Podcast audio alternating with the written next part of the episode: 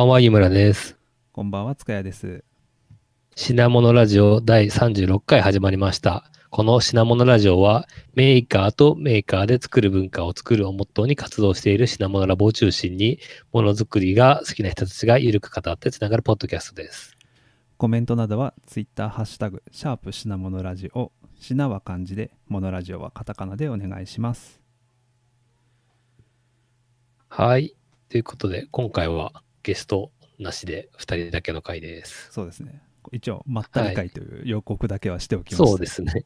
はい。あの、そうですね。あの、聞く人にはそんな変わんないかもしれないですけど、やる側にとっては、だいぶ、なんだろう。楽、楽って言っちゃうとあれですけど、まあ、あの、き気楽に配信できる感じですね。そうですね。一応、ゲストさんが来るときは、ちゃんとはいゲストさんのその情報を前も調べたりとか、いろいろやっぱ、それなりにした準備をしているので、そうそうそそれの準備をする回としない回っていう感じで、う。しない回のちょっと落差がすごくて、もう打ち合わせとかも特になく、割とアドリブというか、まあ、いつもアドリブではあるんですけど、かなりラフに2人だけの時はやってますね。そうですね。まあ、その落差を楽しんでもらえればはいいいんじゃないかな。はい。まあでも、ポッドキャストなんて多分そんなもんなんですよね、きっと。まあまあはいそこはね、これもうそれぞれの良さを生かして、はい。気楽な方が多分続くんだろうなって気がするんで、はい。ゲストなしもたまにやります。はい。まあ、あでもそういう意味で言うと、ゲストにどんな人が来てほしいかっていうのを、なんか、はい。シシャープ、ハッシュタグつけてつぶやいてくれたりすると、そういう人をはいちょっとこう、はいはい。はいなんか。交渉したりとかするかもしれないんで、ぜひこの人にゲスてほしいみたいなのがもしあれば、書いていただけると、我々の励みにもなります。そうです、事前ありですね。はい。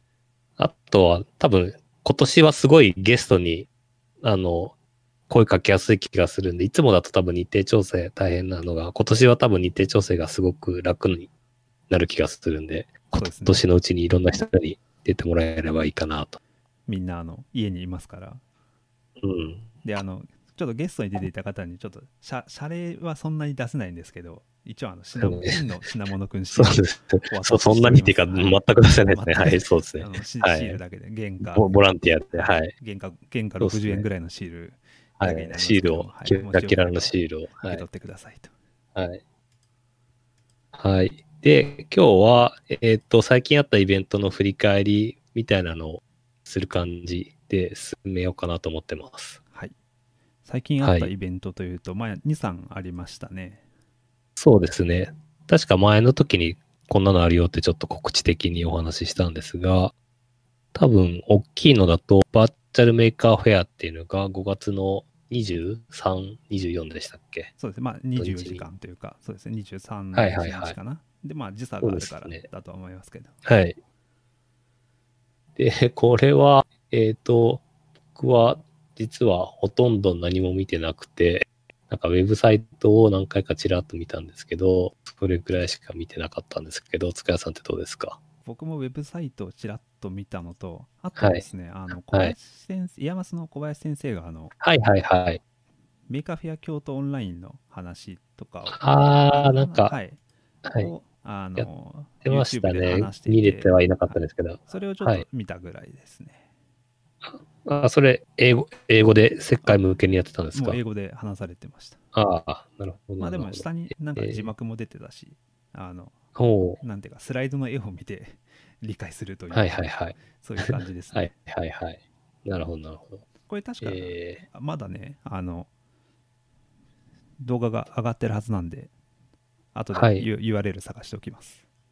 確かに今ウェブサイトに行くと、 Maker Faire のウェブサイト行くと、なんかその時の動画がなんかいっぱい上がってますね。まあそういう意味で言うと、なんかオンラインセッション中、まあ、個々の作品展示は、あの、まあ、はいウェブサイトでやって、あとは、そうはいはいいうはい。プレゼンテーション中う心ん。なイベントに、まあ、そう少しオンラインでやること、まあ、はいはいはい特色生かしてっていう形でやったのかなと。うん。まあ、それなんでそういう意味で言うと、まあ後でまたちょっと出てくると思いますけど、はい。あの Maker Faire 東京であのもしオンラインだけになったらあのもうプレゼンテーションはしたい人全員受け入れますみたいな風に歌ってるじゃないですか歌ってたというかあの昨日締め切りだったんであれですけど歌ってたんですね、はいはいはいでなんでそういうスタイルなのかなというふうにああのあ、なるほど、なるほど見て。ましたはいはいはい。動画、そう、この Maker Faire のウェブサイトに上がってるの、100、100、100個以上上がってる、上がってて、なんかプレゼンしてるっぽいのもあれば、なんか作品紹介してるっぽいのもあって、なんかいろいろありますね。うんへえ、なるほど。まあという話がはい。はい。なるほど。まあでもやっぱ盛り上げるの難しいですよねこの 難しいですね。そう。やっぱり、日本だけでやるなら、多分タイムゾーン一つなんでいいんですけど、世界的にやるとタイムゾーンが結構バラバラなんで、ねなんで難しいですね。なんであの Maker Faire 京都で時間区切ってやったりとかするのはいああはい確かにああいうのはすごく理にかなっているんだなとはい思いましたはいはい。なるほど。まあでも逆に言うともうそれくらいでですねバーチャル Maker Faire、うんあ Virtually Maker Faire かもはい。うなんでこう毎年行ってこう今だとベイエリアにみんなで行くぜみたいな感じでああ行くんだ、はいい、いなはいとか、そういうふうなこので行ってきた人の話を聞くみたいなのがはい毎年の恒例行事だったんですけど、はいはまあちょっと。そういうのがないとやっぱまあちょっと寂しい、まあ、うん。メーカーねはい。メーカーメディアの件プラス、まあ、コロナが両方ともあるんで、そうそう。もともと今年はそう、ベイエリアは多分なかっただ。だもともと、そう、去年で終わったっていうあれもあったんで、それがなんか、結局、ど、どっちにしろ今年はなかったんだなっていうのが、そうですねはい。みたいなことを思いましたなるほど。他イベントってなんかあそうありましたっけ？メーカーメーカー系イベントというとそうっすね。メーカ系は、あとは、えっと、これも確か前お知らせした、高須さんがや、なんか企画したイベントで、分解のすすめっていうのが、トークイベントですね、あって、で、まあ割とそのメーカー系の人たちがいっぱい参加してましたね。これは僕も見てましたけど、はいはいまはい。あ、面白かかったですねすすごいいっぱいいましたよね。なんかに200人ぐらいでしたっけ、はいそんないないか。いやでも100 100は来てたはず100人以上いましたよね。はいそうそうそう、すごいいっぱい。いや、あれは面白かったですね。あれいつでしたっけ？えっとね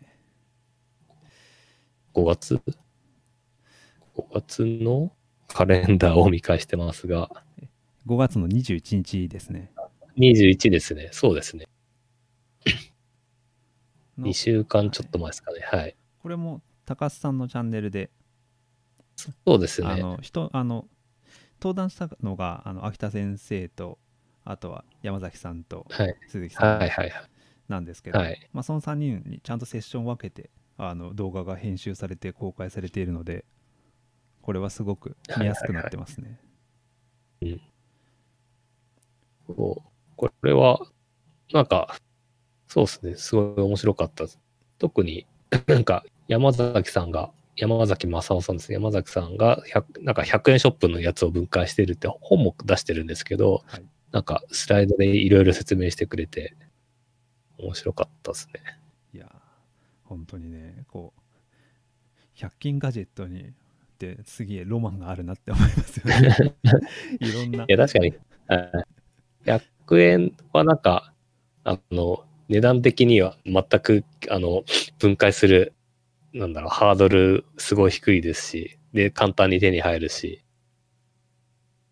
で、中身も多分、100均ガジェットすごい面白いんですよね。なんか、値段安く作るために、なんだろう、すごい、その材料とか省かれてたりしてて、うん、いろんな工夫がはい。そうそうそう。そして高須さんの YouTube チャンネルに行くと今あの「ハッシュタグお手軽 AI ボード」っていうライブイベントをやっていることが分かってしまうというね、はい。そう。今裏でやっあのライ、ライブで聞いてる人は今裏でやってます。そうですねまああの多分どちらも後であのちゃんと配信されると思いますのではいはい。ぜひね高須さんの YouTube チャンネルも登録し品物ラジオのはい。YouTube チャンネルないしポッドキャストも登録していただけると嬉しいですね はいであとはメーカー系っていうのとはまあちょびっと違い違いますけどオンラインのハッカソンとかね結構はいはいはい。何度かやって盛り上がってたなと思いますねはいはいはい。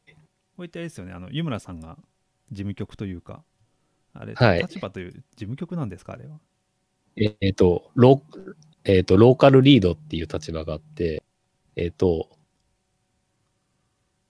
ちゃんと説明すると、えっ、と、何やったかっていうと、えっ、と、NASA, NASA のハッカソンで、えっ、と、毎年スペースアップチャレンジっていう NASA の宇宙データを使って人工衛星とかのデータを使って、えーまあ、何か地球の課題を解決しましょうというハッカソンを毎年やっていて、で、いつもは秋に10月とかにやっていて、去年も10月にやって、今年ももう日程決まっていて、10月にやる予定なんですけど、えっ、と、それの、なんだろう、スピンアウトみたいな感じで、えっ、と、COVID-19 の課題を解決しようっていうのが急遽立ち上がって、うんで、それをオンラインでハッカソンしましたっていう感じですね。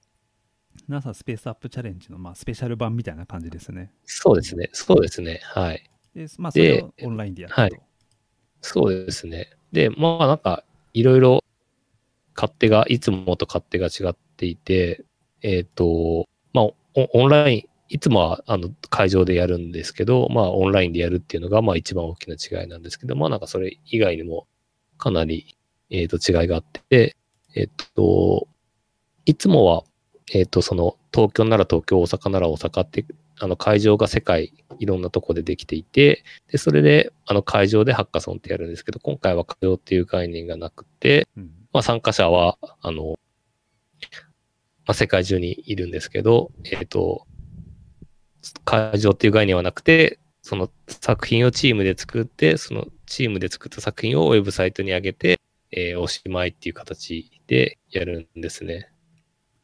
こう今までだと年ごとにはいイベントやってはい発表やるみたいな感じだったけど、まあいきなりなんかはいグローバルな感じっていうのがそうですね。はい。はい。なんですけど、なんかそれでやっても多分あんまり作ってる方は、あの、ウェブサイトに上げておしまいで、あんまりイベント感、イベント感ないなと思っていて、うん、で、えっ、と、で、その私はそのローカルリードっていう役割で、ローカルリード日本もう何人かいて、あとはまあ、あの世界中にローカルリードっていう過去のオーガナイザーを務めた人がローカルリードをやってるんですけど、そのローカルリードは、えっ、と、その自分の地域のなんかコミュニティに呼びかけたり、その自分の地域の人たちのサポートをするみたいな役割になっていて、で、それで、えっ、と、まあ、せっかく、あの、なんか作るので、えっ、と、なんかウェブサイトに上げて終わりにするんじゃなくて、きちんと、あの、は開会式をやったり、開会式と閉会式やったりとか、発表会をやったりとか、懇親会をやったりとか、なんかその辺を、あの、まあ、勝手にっていうか、プラスアルファでやってて、まあ、なんかその準備をいろいろしてました。あの辺のあのやイベントって、はいあれですね、ジャパンはいオンリーというか、そういうことだったんそうです、そうです。多分他の国でもこんなにちゃんとやったのは多分いなかったと思います。はい。なるほど。僕もあの、はい。最初、YouTube でも配信してたじゃないですか。あの、その様子、はいはいはいプレゼンテーションとか。あなんで、その辺は少し拝見してました。はい。はいはいはい。そう。なんで、あとは、えっ、と、あとまた大きな違いとして、いつもは NASA が、えっ、と、主催というか、まあ、NASA のイベントとしてやってたんですけど、今回は NASA だけじゃなくて、世界各国の ESA っていう欧州宇宙機関と日本の JAXA と、あとは、えっ、と、いくつかの宇宙機関、世界中の宇宙機関が、えっ、と、協力してやったっていうのが大きな違いで、で、日本的には JAXA が入ってるのがすごく大きくて、いつもは、えっ、と、その有志のメンバーで、えっ、と、イベントの運営とかやってたんですけど、今回 JAXA の方もかなり協力してくれて、入ってくれたっていうのが結構、あの、お今までとの大きな違いでしたね。なるほど。ううんあんとや、あの、なんていうか、NASA のあの衛星データ以外に JAXA のそういうデータが使えたりとか、まあいろんなインそうですねとかがはい。そうですね。えっと、まあ、今までも別に、あの、NASA のデータだけ使うっていうルールは特になくて何でも使ってよかったんですけど、まあ、今回は特にその、オフィシャルに JAXA の人が、で、JAXA も、あの、いっぱいデータを持ってるけど、まあ、なかなかその、えっと、まあ、特に一般の方とかにはなかなか使い、使い方とか伝わってないんで、そういうのを、あの、まあ、説明会開いて、えっと、参加者に使っ、説明して使ってもらうっていう機会にしてもらって、で、それで、あとは結構、今までって JAXA のデータ、すごい、あの、まあ、いろんなところにあって、あの、探すの結構大変だった。まあ、あの、NASA もそうだ、そうなんですけど、まあ、大体データのアーカイブって結構探すのが大変なんですけど、JAXA がこ、はい。先月にちょうど、ちょうどタイミングよく、その、なんかポータル、データのポータルサイトみたいのをリリースしたんで、まあなんかそれで今までに比べるとすごい探しやすくなったなと思いましたね。じゃあそういうのも使って、まあ、みんな作品を作ったと。そうですね、はい。いや、なんか、オンラインのイベントって、まあ、比較、だいぶなんかこの1、2ヶ月で一気にこなれてきた感じがあるんですけど、やっぱだいぶまあねうんオンラインのそうってなるとまだまだ試行錯誤の段階なのかなっていう。はい。そうですね。いや、まだまだ試行錯誤ですね。はい。まあ、今回、まあ多分、何でもそうかもしれないですけど、まあ一回やって大体感触わかるんで、まあ次からなんとなくできるかなっていう感じですかね。ですよね、秋もやるんですよね、確か。秋もあ、もともと、はい。もう、あの、去年から日程は決まっていて、10, 10月3、4にやりますって決まっていて、で、えっ、と、まあ、まだ、あの、オンライン、それはオンラインでやるか、あの、現地でやるかっていうのは決ま決まってなくて、まあでも、今回オンラインでやったんで、まあ次も、えっ、と、最、最悪というか最低限オンラインでやるんだろうなって気はしてます。おなるほど。うん。そして、スペースアップス以外にもあれですよね、広島でやったハッカソンもはい、なんか結構盛り上がってて、ウェブ上でよく、あの、ネはい。ットハッカソンのハッシュタグを見かけたなと思いましたね。はい。はい。はい。そう、レッドハッカソンって、あの、まあこれ別に僕出てたわけじゃなくて、あの、情報、あの、いろいろ教えてもらったんですけど、えっと、広島でやってる、また広島でやってるハッカソンで、今年も広島県の方々が主催で、で、えっと、これもオンラインでやったんで、あの、まあオンラインなので、まあ広島に限らず、日本中どこでも参加できたんで、なんか、その、いろんな地域の方が参加してたみたいですね。うんはい。結構,、あの、はい、その、スペースアップスコピット90チャレンジの前の週に、このレッドハッカソンがあったんで、結構主催の一人のおい、おいしさんっていう方がいて、おいしさんに結構、あの、こういうふうに準備してるっていう情報をかなり教えてもらって、それで参考にさせてもらってましたね。あ、じゃあそこはもうお互いに教え合って、はいノウハウ共有し合ってそうですね。はい。共有って、はい。多分僕が一方的に教えてもらってたんですけど、はい。かなり、なんかこういう資料準備してるとか、そうですね。やっぱり、あの、オンラインなんで、あの、結局ネットワーク止まっちゃったらおおしまいなんで、なんか、きちんと、うん、その、必要な情報を、あの、げ現地のハッカソンだと、まあ、都度伝えるっていうか、あの、運用で何とかするっていうのは、まあ、よくあると思うんですけど、うんなかなかそれがしづらいんで、情報をまとめておくっていうのが、結構重要で、かつ、一番大変なところだなって気がしますね。そうですね。その辺、まあ多分、レッドハッカソンもそういうののはい先駆けになってくると思うんで、はいはいはい。ノウハウが溜まってくればまたいろんなやり方できるだろうなと。そうそうそう。なんか、で、えっと、大石さん作ってた資料もなんか、スライドシェアかどっかに公開されてたのと、あとは、えっと、それを、えっと、アスキーの遠藤さんがレッドハッカソン取材して記事にまとめてたりしたんで、そうですね。それ今日、今日なんか上がってたはような。今日かな？はい昨日かな今日か昨日か、はい、最近、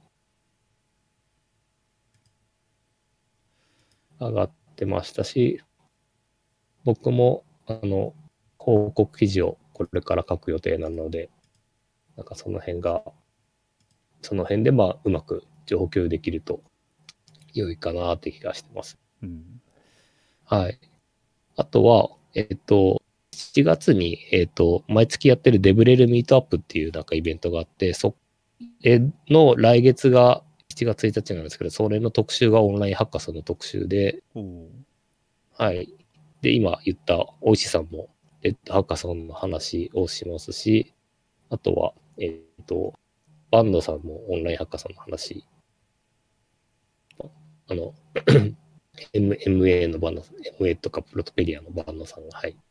あ本当だすごいですねはい。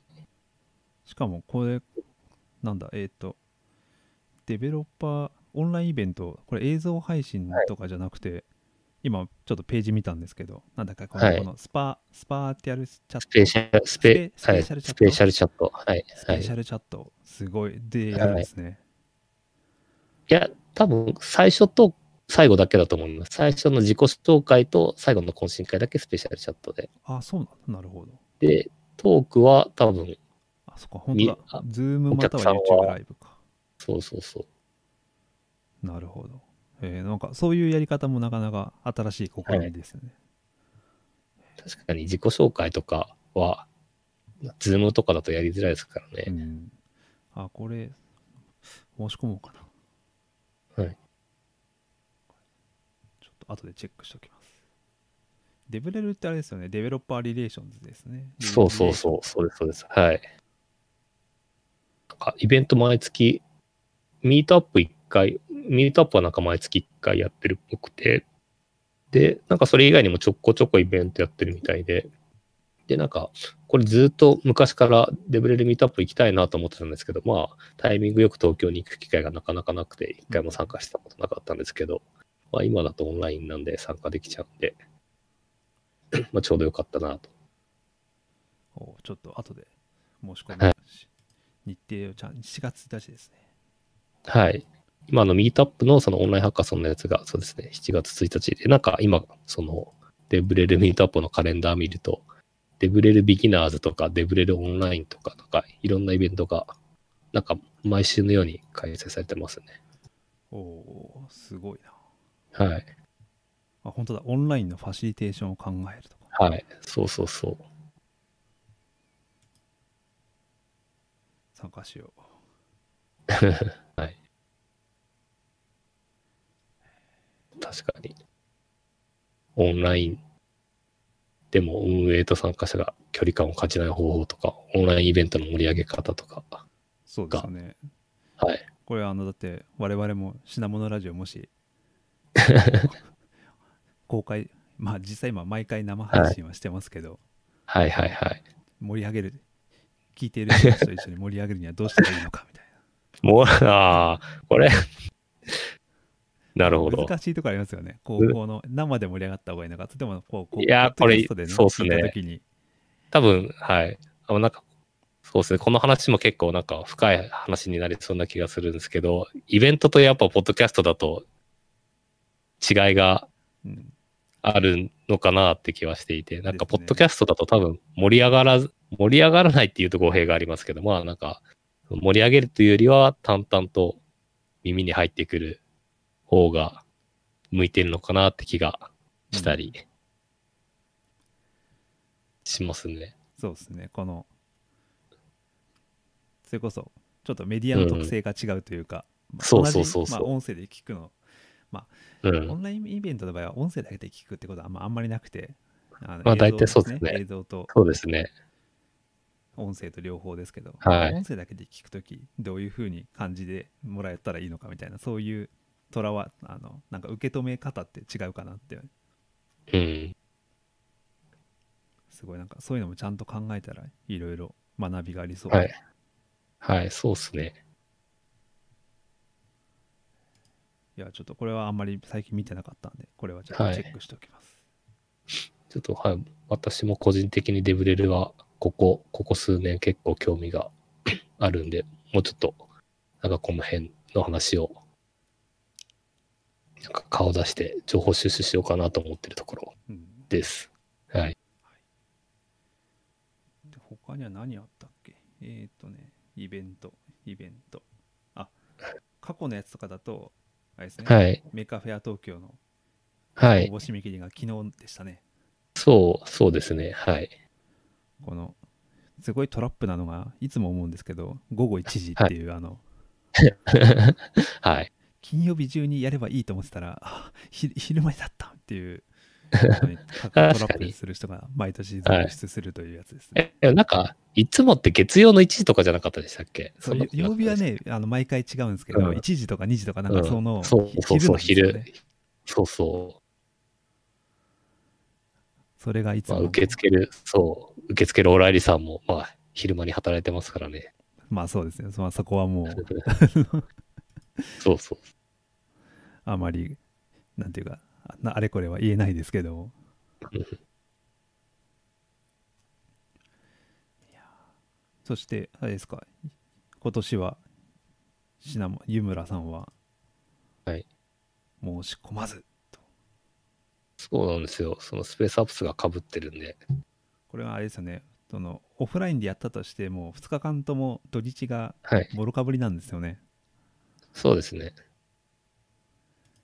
なのではい。ここはちょっと、まあ、メーカー宇宙好きでありメーカーなしとは非常に苦しい選択になるんだろうなとはいはいはい。思いながらも、そうですね。まあ、どどちらかに行ってもらうといいのかなそちなみにあの一応品物ラジオではないんですけど品物ラボとしては今今年もはいあの、申し込みさせていただいてう。はいはい。今回まああのまた幹事古賀さんで古賀さんがもうはい。きっちり申し込んでくれたので結果を楽しみにしたいと思ってますはい。よろしくお願いします。いや本当は毎回この Maker Faire やるときに品物ラジオできないかなって思ってるんですけどはいはないかはなかやっぱ難しいですよね。もう見にいやそうっすねそうそうそう。い。はい。自分が見に行きたいから、ラジオやってる場合じゃねえっていうね。いやー、毎、毎年そう、毎年、なんかやりたいって言ってるんですけど、なんかやりたいですね。そうなんです。せっかくのやっぱ年一のお祭りなんで。はいはいはい。まあ、あの、トークはやりましたけどね、トークでそうすね生生収録的な20分だけだけです、でしたけど。あの、あ、でも、はい。あれあの2017時の、ぐらいかな。はい。あ、あの音声って、あの音声はまだ上げてないんですよ。なんか 多分僕の、僕のスマホの中に眠ってる気がします。はい。やばい、ちょっとなんとか発掘して、そう、そうですね。そうです。あれだってもう3年ぐらい前ですよね。3年ですかね。2年か3年前で。はい。そうですね。そうか。まあそういう意味で言うと、もう品物ラジオもこう、1年の休息を経てリブートをしたので、はいはい。そういうのもたたまにはできると楽しいかなと。そうですね。確かに、あの時何話したかもう全く覚えてないですね。あの、た多分結構ベーシックな、ポッドキャストのやり方みたいな。とそうですね。続けるコツみたいなの。はい。はい。当時はまだ、ポッドキャストはいが再評価される前みたいな段階だったんで、いやー、でもなんか、結局ものづくり系のポッドキャストって、あんまり変わってない気がしますね。あんまりな、変わってないあん。ま増えない。ユー YouTuber がそうすごい増えましたね。ポッドキャストあそうですね工は、作系の YouTuber の方が。そうそうそう。YouTuber はすごくて、なんか、全然知らなかったんですけど、なんか、電子工作とかでそう検索すると、YouTuber、電子工作系の YouTuber とか、すごいいっぱいいて、なんかオブナイズ使ってみました、みたいな人がいたりとかいますよねで、結構人気ある人もいたりして、そう、すごいですね。なかなか、うん。あの、なんていうか、こう、YouTuber の人とし知り合う機会ってなかなかないですけど、はいはいはい。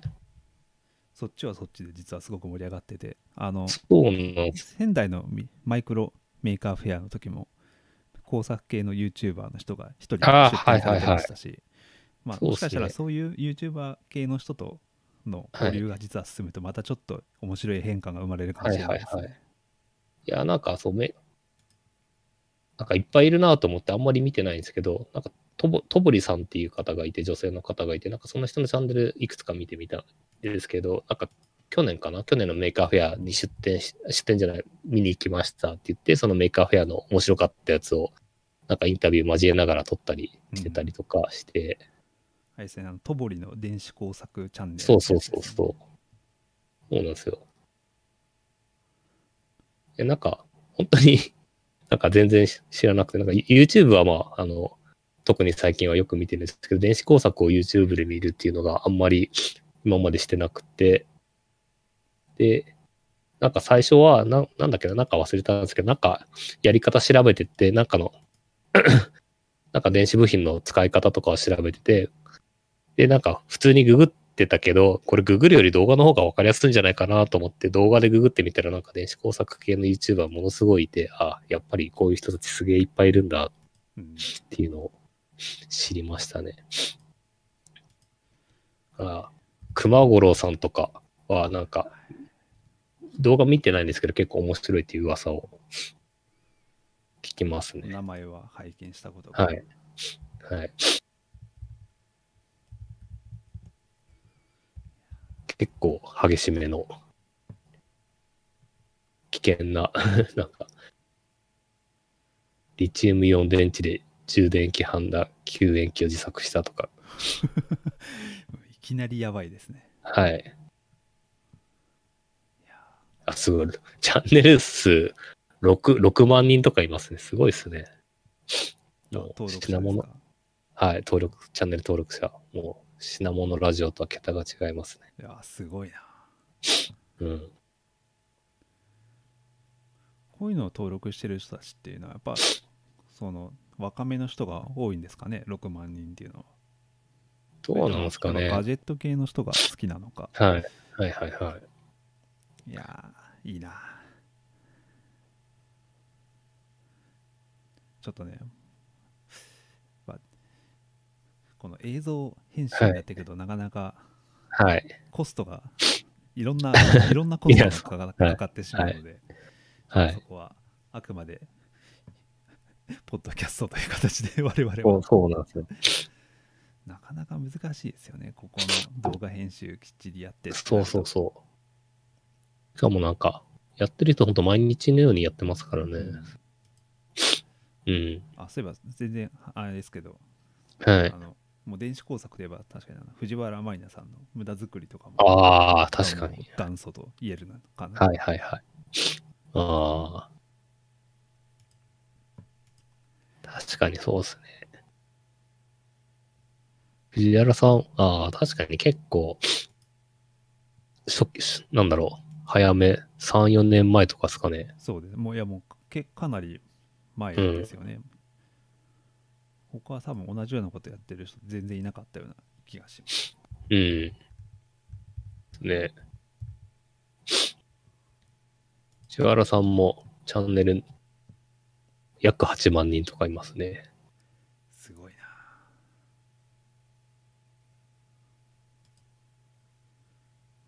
まあ、チャンネル数もすごいですけど、動画の数もね、うん。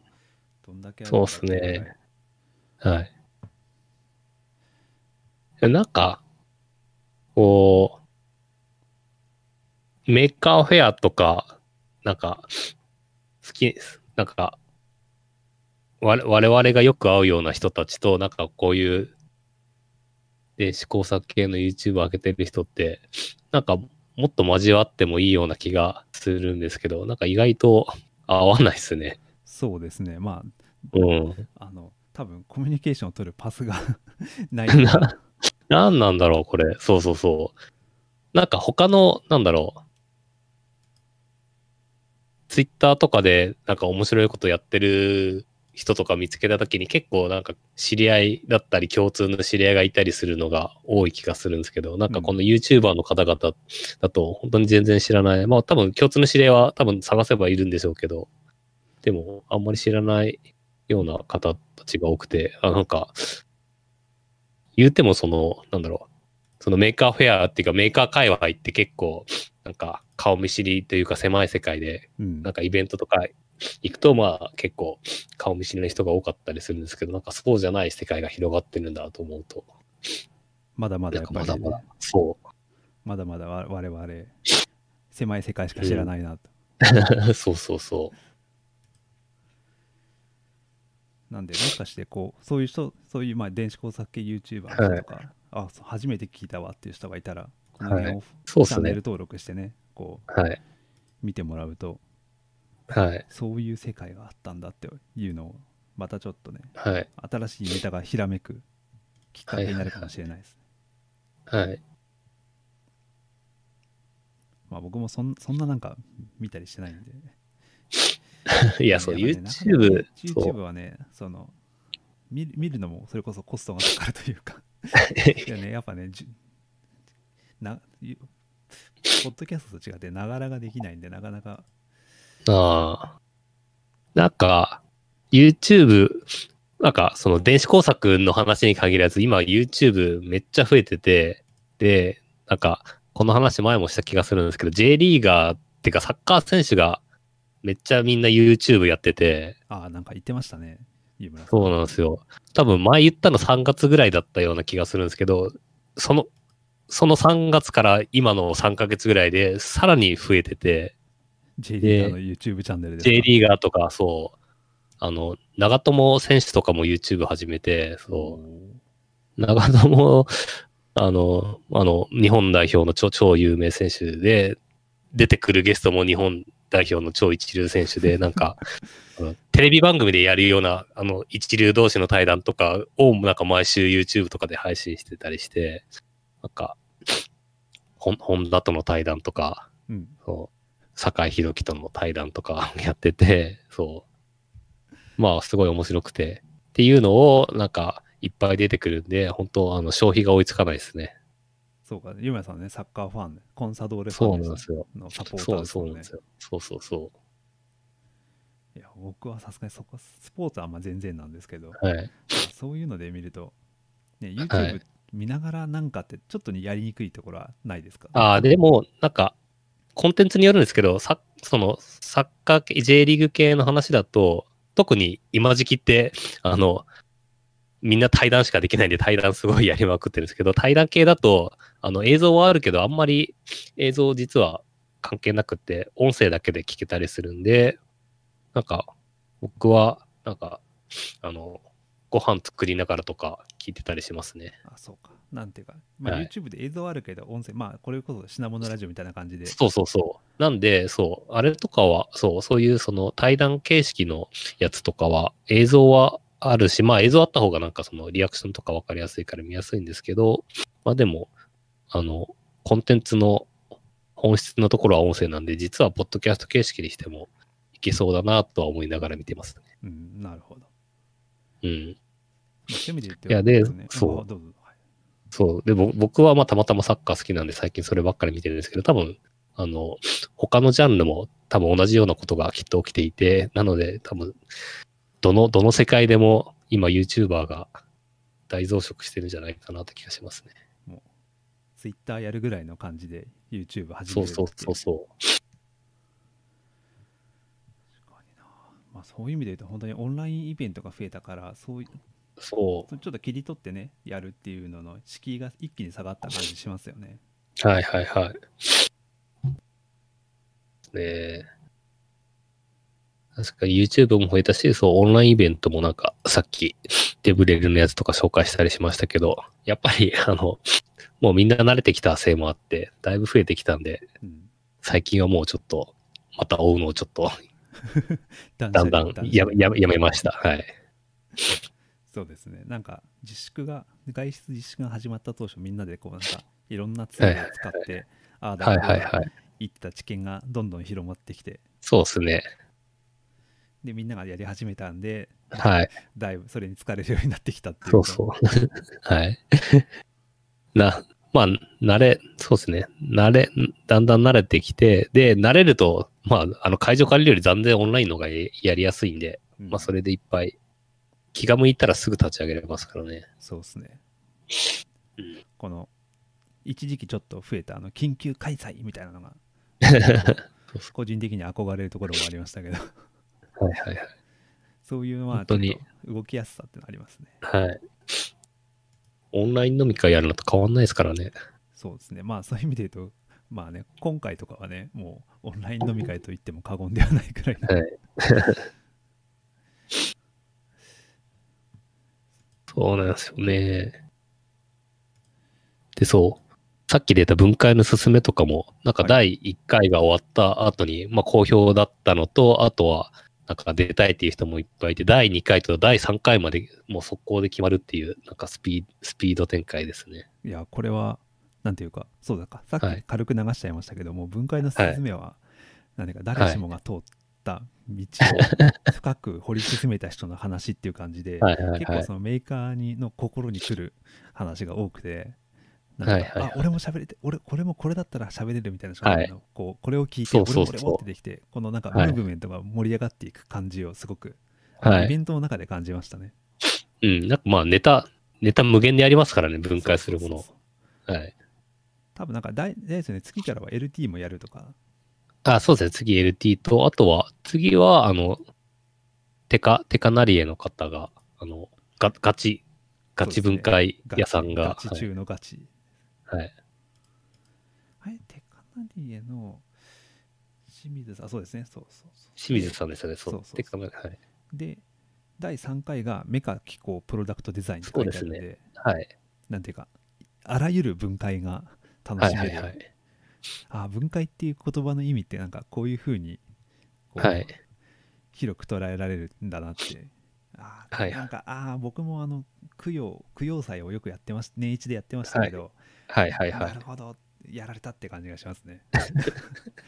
いやこれはあの流行るだろうなってやっぱねすぐ思いますよねうん、なるほど。まあ、供養祭も、供養祭で別に、あの、多分いっぱいネタあると思うんですけどね。まあ、はいそこも年一ぐらいで、あのはい、まあでも、確かに、くうん、供養祭そうですね、難しいですね。一回お蔵入りにしたから、なんかモチベーションの上がり方が確かに難しいのかもしれないですね。はい。まあまあそこもやりつつという感じ、はい。私、あとはそう、メメカ系、そう、メカ系の機構は結構面白そうですね。うんであちなみに第2回のそのテカナリエの清水さんがはい。されるのが6月13日で、13はい。です2時ね。2時半午午後の2時半からはいはいはい。メカ機構の分解の第3回がと6月20日の土曜日の1時からはいはいはい。っていうので、えっ、とね P6 でなんか募集してはいます、ねはいはい。いやーいいなまあ日曜昼なんでそうですね。参加しやすいですね。うんあしかも LT もだいぶ人が集まっているほう。今ちょっとサイトを見たらはいはいはい。あ伊藤じいさんとかもああれ？前回のあのゲストで来てくれたカサネタリウムの堀さんも LT はいはいに参加されてますね、おおなるほど。いやこれなんかもうどんどん またやっぱりこう見るイベントがどんどん増えてそうそうそう。いく感じがしますあとねそう。あと、こう、第1回盛り上がって、第2回、第3回、そう決めるっていう、そう、やり方も、なんか、なんだろう。多分イベントの、その、盛り上がったら、長く続けるか、次々やるかっていう多分2パターンあって、うんあ、高須さんはこっちの、こっちの方で行ったんだと思いながら見てましたね。そうですねイベントのあのオーガナイザーのこうポリシーがあそうそうそうそうそうそう。まあ、どっちもそれぞれ利点欠点あって、そう。た多分つ次々とやっちゃうと多分長くは続かないんですけど、まあでもその分その運営の、運営っていうかまあみみんなのモチベーションが高いうちに出し切る、出し切って、その、その一回一回のイベントを盛り上げるっていう風な感じになりますし、で逆に長、もしこれを長く続けたいんだったら多分ちょっと間を置いてやった方が続きやすいだろうな、こそうですねう、ありますね。はい。この辺ももちろんどっちがいい悪いじゃなくて、はい。そうそうこれはもうねもうどっちもはい。はい。良し悪しがあるんで、はい。まあでもこういう感じでガンガンやるのははい。参加する側から見るとあいろいろあってはい楽しいなっていうのはそうそうそ思いますね、ままあ土曜の昼なんでね、うんう。はい。個人的にはまあここうやってガンガンやっちゃって、いけるうちにどんどん全部出し切るっていうのはすごい好きですけどね。僕結構秋、ね秋っぽいんで、はい。そうでこれ秋っぽいんですぐ飽きちゃうんで、はい。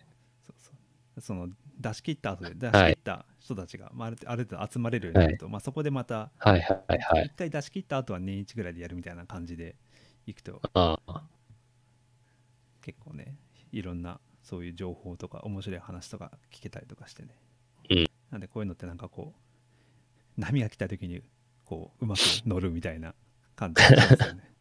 今はもう分解の分解の波が来てるみたいな感じでなんか俺なんか俺分解してなかったっけってすごい思いましたもん。第1回目聞いてる時に。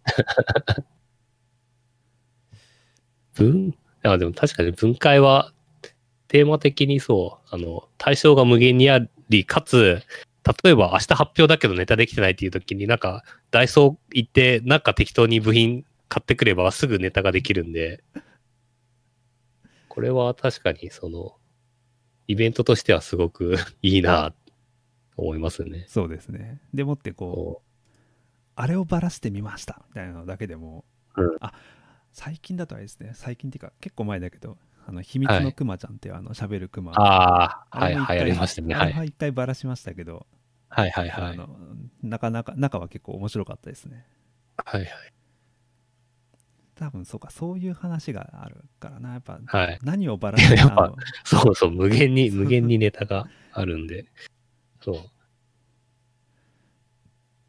いやこれで、やっぱりじ自分だと、自分一人だとばらせるものは限られるんで、やっぱ他の人の話聞くと面白いし。うんあれをばらしたんですねみたいなね まあねあのあばらすだけじゃなくてあげたりする人もいますけど、うん。そうなんかそういう話が聞けるのは普通に楽しいなうん。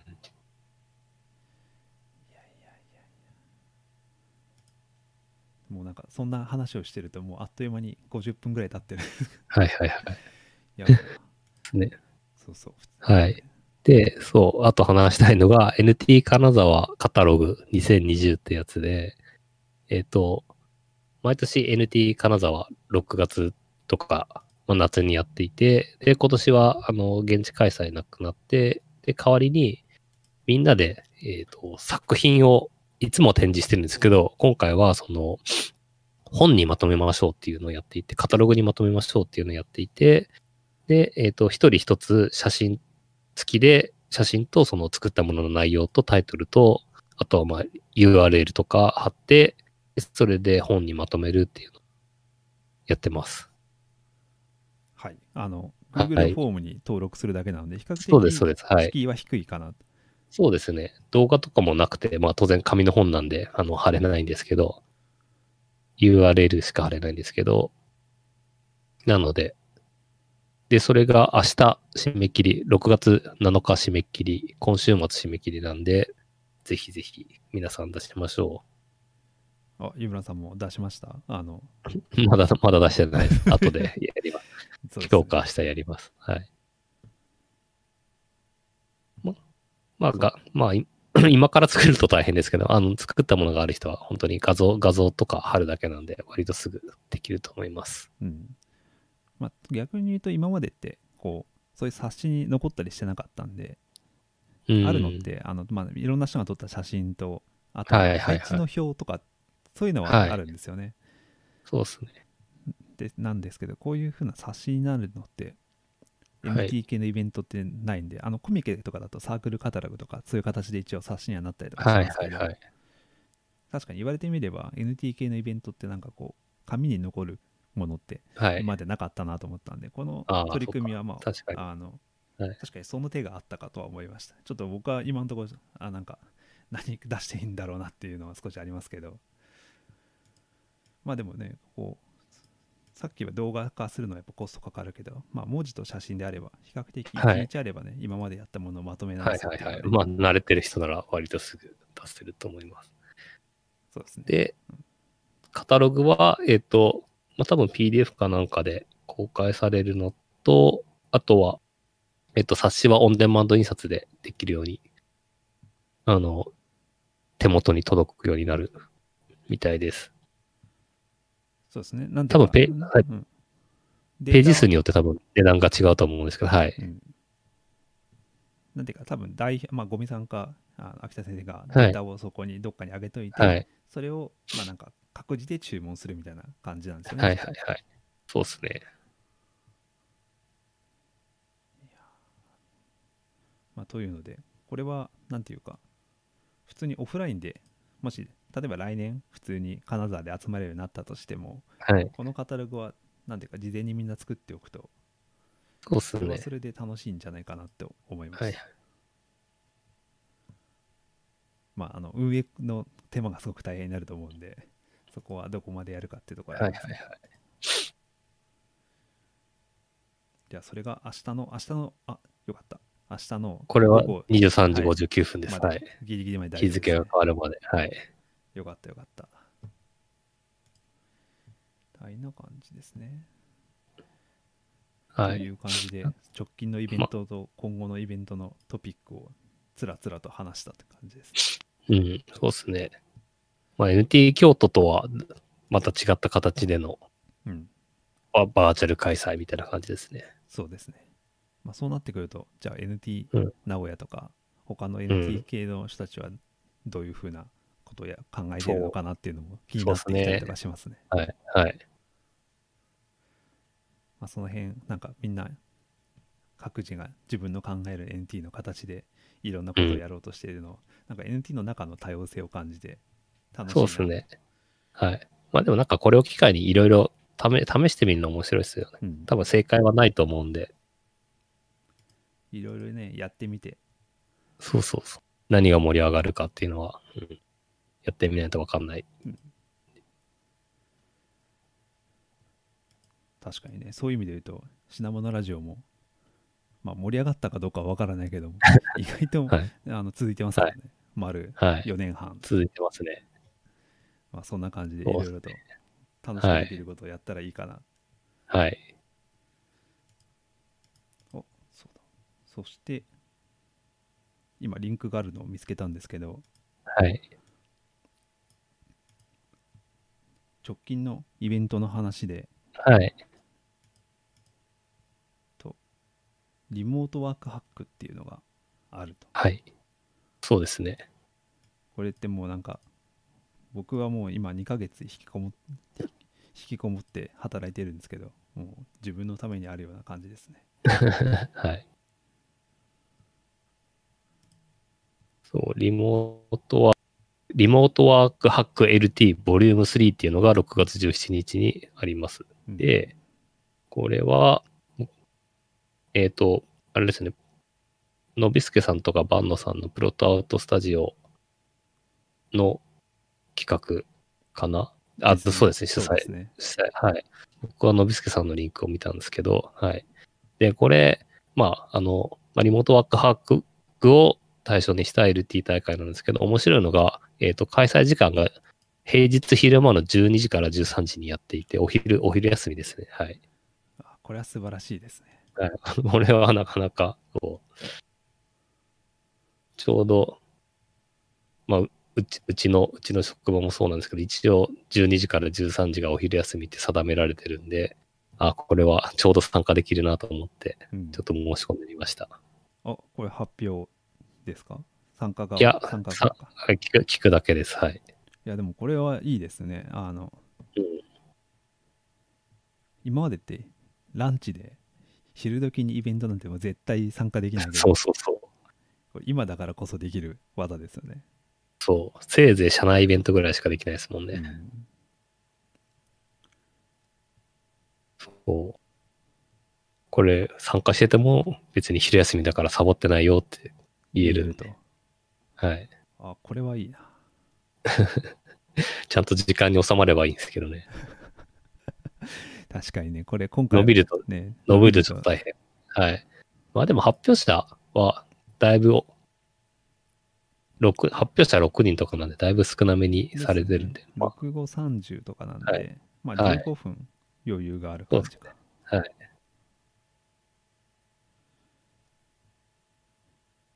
やほんとねこうワークフロムホームになってはい。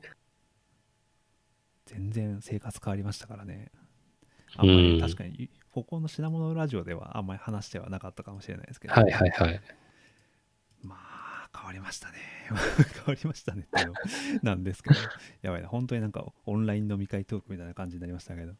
はい。そういうふう何が時にそう。何が変わりました？いやもう本当に家から一歩も出ないんですよ。まあ、そうか。もちろんあの土はい。日とかちょっと買い出し行ったりとかするんですけど、でもって自分のまあ一応運よく自分の部屋があるんで自分の部屋に、まあ、PC 持ち込んであの仕事をしてるんですけど。はいはい。こうなんかビデオまあ音声だけであの会議する時もあればビデオ付きで会議する時とかもあるじゃないですか、そういうはい。時にこう自分の本棚がファッと見えてはい。そのめ特に画角的にすごく漫画がたくさんあるところだったりとかする なんか本棚の配置をもしかして俺は会社のために変えなければいけないのかとか あの思ったりしまあそれは。でバーチャル背景を選ぶのもどういうバーチャル背景を選ぶかって結構センスが問われるなとかねはいはいはい。まああとは Teams だと比較的バーチャル背景の あの切り抜きがうまいことやってくれることが多いんですけど、はいはい。 Zoom だと PC のスペックがちょっと低いとうん。雑な切り抜き方しかされなくて、あのなんていうかバーチャル背景してるしてると後ろがすごいごちゃごちゃしちゃうんで、はいはいはい。なんか切らざるを得ない感じがするとでそうすると あの僕の漫画の本棚が完全に見えてしまうっていうこのジレンマですねなるほど。まあそういうでなんでじゃあそれをどう解決するかみたいなのはもしかしたら話すネタになるかもしれないですねなるほど。いや、そうなんですよね。なんかハック、ハックしがいが多分、今までよりだいぶできましたよね。家をいろいろ。うんあの僕も大した、はい、僕も大したことはやってないんですけど、なんか、えっ、と、一応、あの、勤務時間が9時から5時半って決まっていて、はい。まあなんかフレックスなんですけど、まあなんか、今はずっとそれに合わせて働働いてて、で、えっ、と、5時、5時半になったら、あの、自動的に照明の色を変えるっていうやつを作りました。おいいですね。そうすると、そうそう、あ、終わった、勤務時間終わったって気づくんで、ヒュー使って。なるほど。なんかアラームとかじゃなくてちゃんと自然と気がつくっていうあ、そうですね。最初、そう最初 iPhone のアラームにしてたんですけど、なんか、まあ、アラームになるとちょっと嫌な気持ちになるんで、うんそう、照明にしました。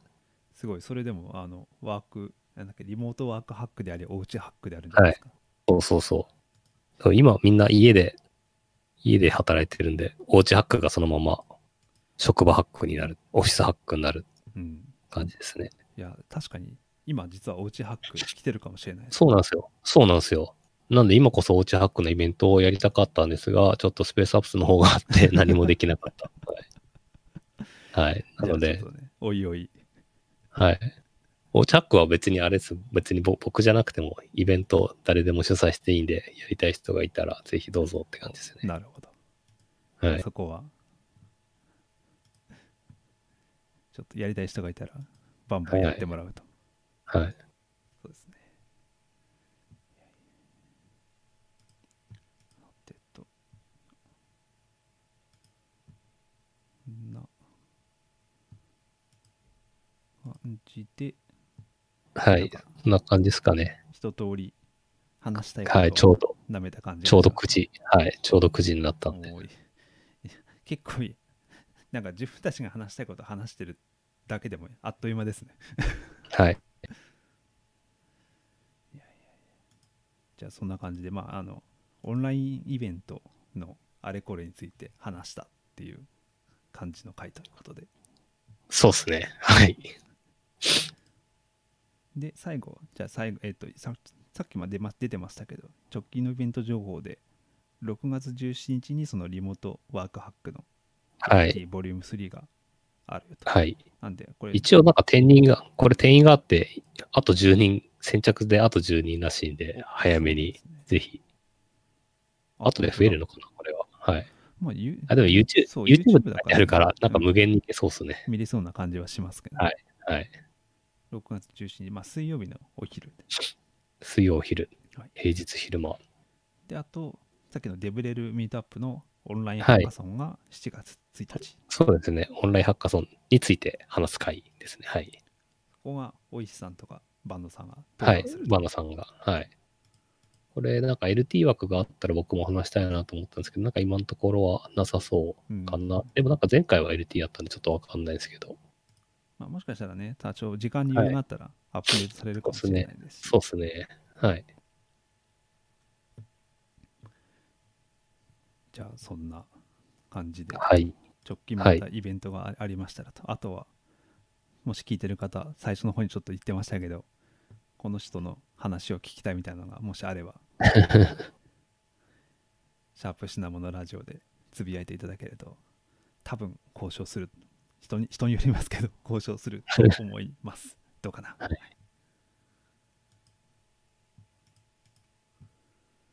な感じで。大体あれですね、我々もワークフロムホームというか、今年復活してから、大体2、3週に1回ぐらいのペースではい。配信できてそうるなとですね。そうですね。思いますんで、多分またそれくらいの感覚でお会いできるんじゃないかと、はい。はい思いますということで、こんな感じでよろしいですか？はい、こんな感じで。はい。やっぱね、こう毎回あのどうやって終わるのかっていうのがわからないっていうね。はい、はい、はい。あそっかじゃあ最後はあのしぜひ品物ラボのあのチャンネル登録をぜひよろしくお願いします。お願いします。はい。じゃあどうもありがとうございました。ありがとうございました。